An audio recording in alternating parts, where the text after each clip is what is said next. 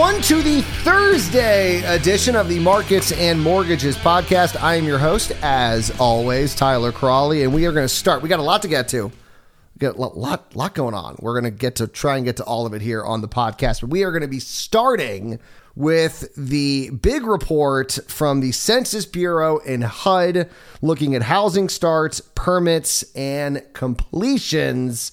And April was not a good month. Okay. Everything was down across the board looking at national numbers. So we'll start with housing starts, always probably the most important number from this report. And housing starts fell 0.2%. It's not a big fall, but a fall nonetheless. They are now at a seasonally adjusted rate of 1.724 million.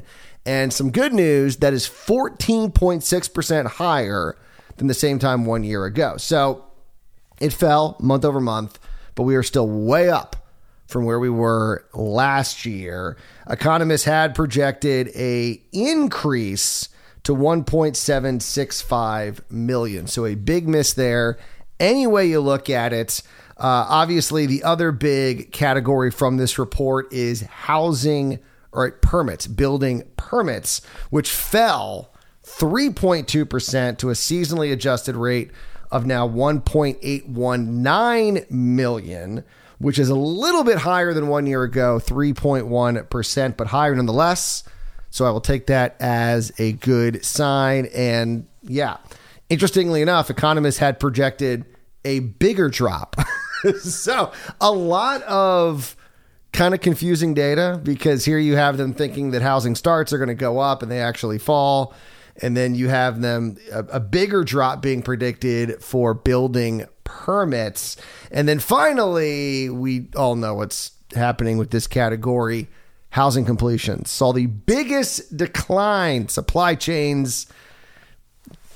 We knew this was going to happen. We see it every single day. You talk to anyone in the building industry they just cannot finish these houses which is one of the reasons why many project i i think that housing starts and building permits would fall is because many builders are like, look at all these houses that we can't complete. Why are we going to start another one?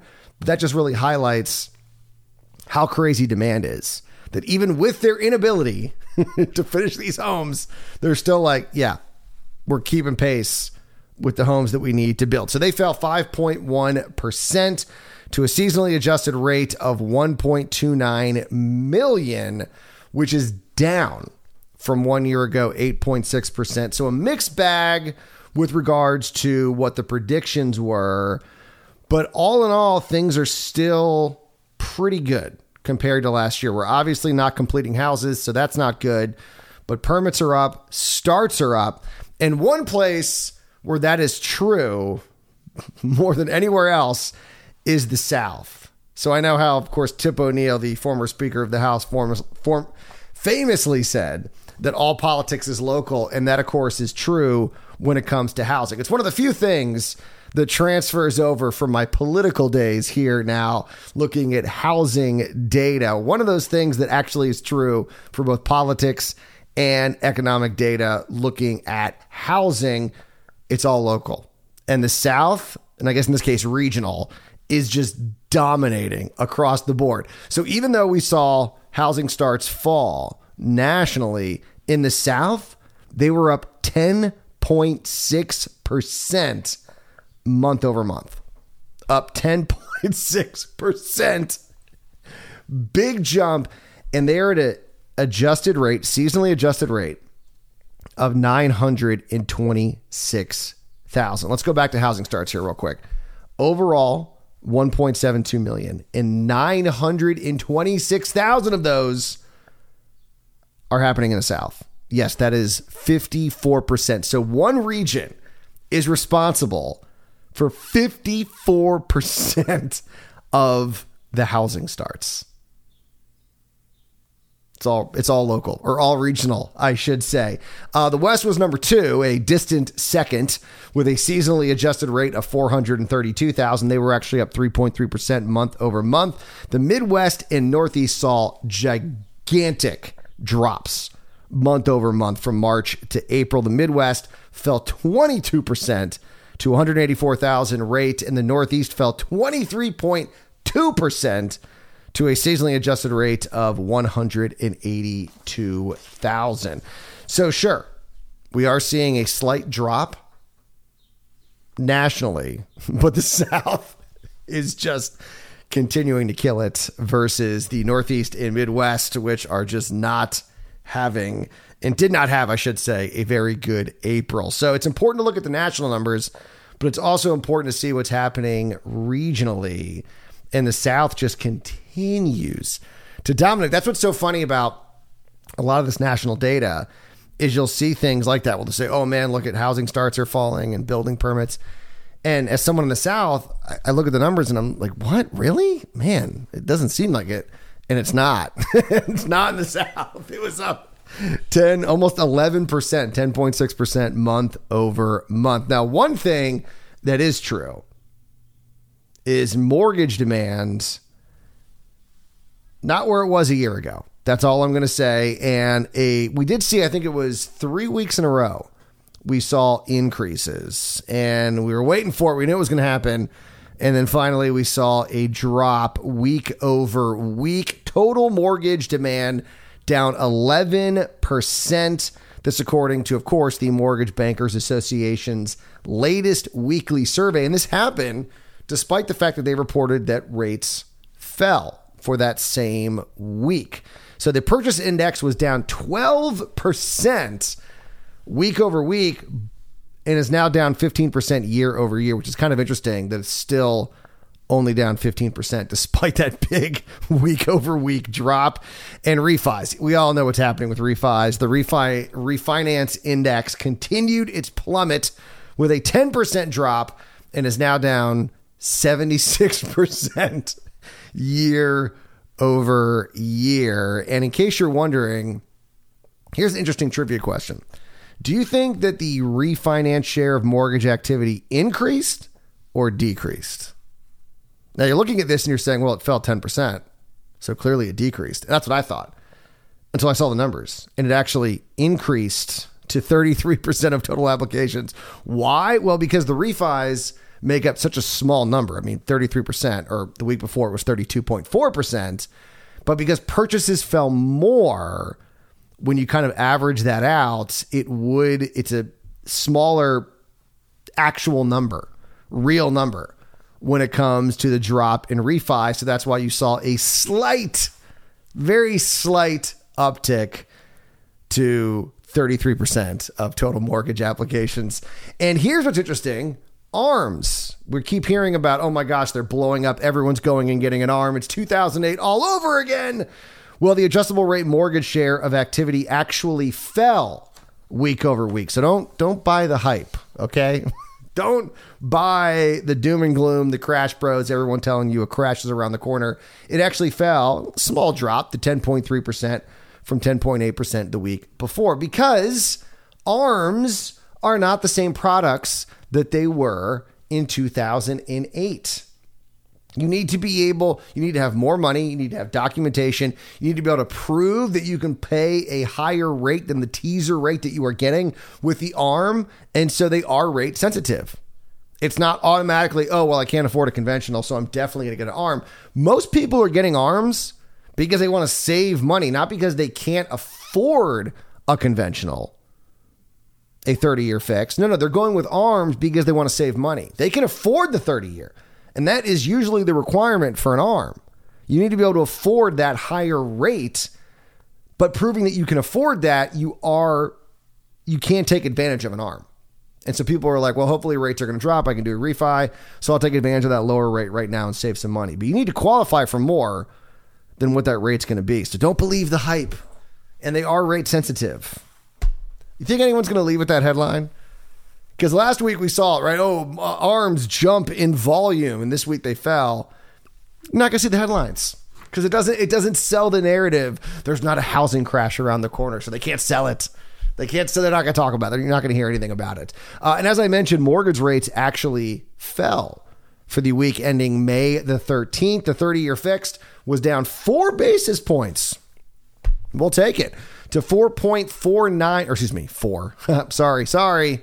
5.49%, which is now 234 basis points higher than one year ago. The 15 year fixed fell six basis points to 4.73%. It is now 219 basis points higher than one year ago. And the 5 1 arm also fell basis points to 4.42%, which is only up 188 basis points than one year ago. Now, Joel Kan, MBA senior, or oh no, associate vice president. Where did the senior come from? Where, where, where did I find that?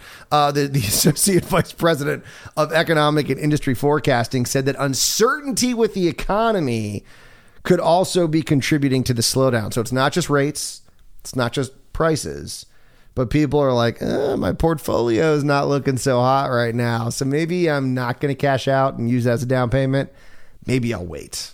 I'll wait a little bit here. Uh, Kan said, quote, mortgage applications decreased for the first time in three weeks as mortgage rates, despite declining last week, remained over two percentage points higher than a year ago and close to the highest levels since 2009. He says home buyers have been put off by higher rates and worsening affordability conditions.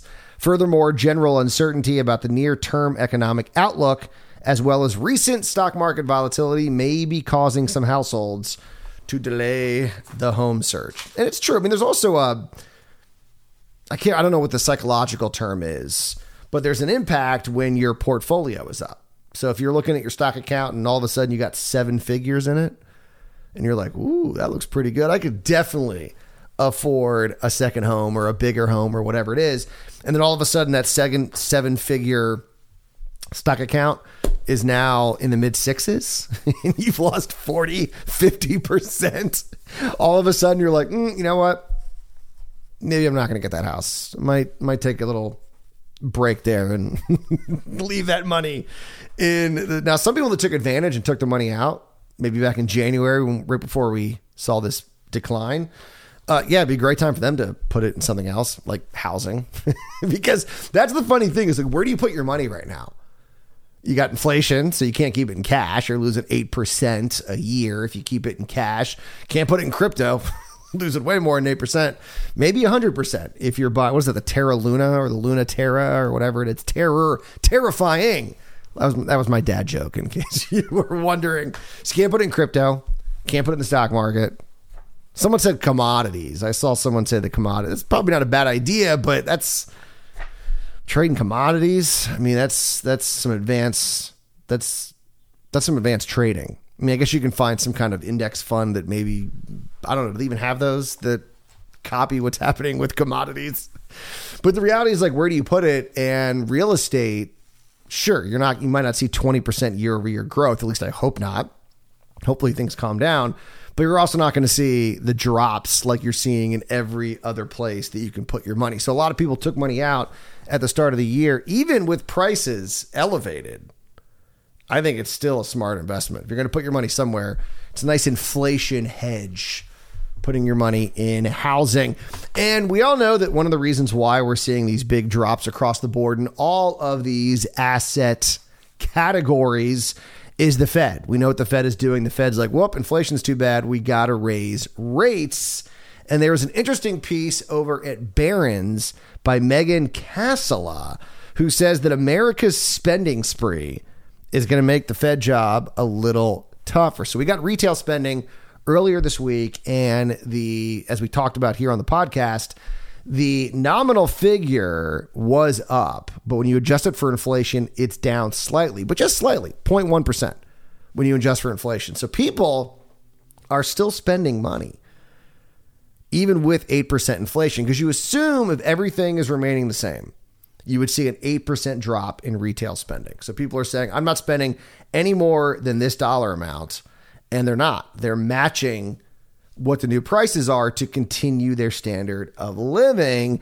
And Cassella argues that this quote unquote spending spree, because retail numbers are up, is going to make the Fed's job harder.